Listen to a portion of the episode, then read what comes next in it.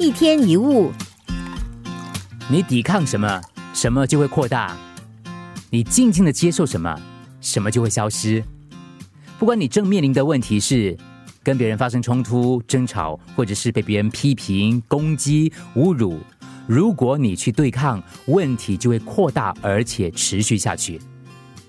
我们都知道，只要有对抗，就会有冲突，就会有对立，而冲突跟对立又会引发愤怒、攻击、暴力，然后就会没完没了。但是，只要让自己沉静下来，那么不论你静观什么，什么就会消失。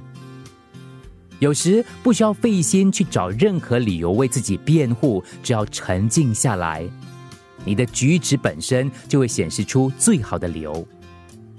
你不需要费力去争执，只要沉静下来，可能连想都不用想，正确的言语自然就会产生。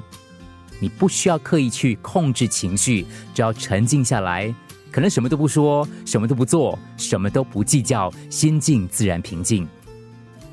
万物静观皆自得，只要把心沉静下来，直到心田的淤泥沉淀，湖水自然澄清。你的困扰可能也就自然会消失不见。一天一物。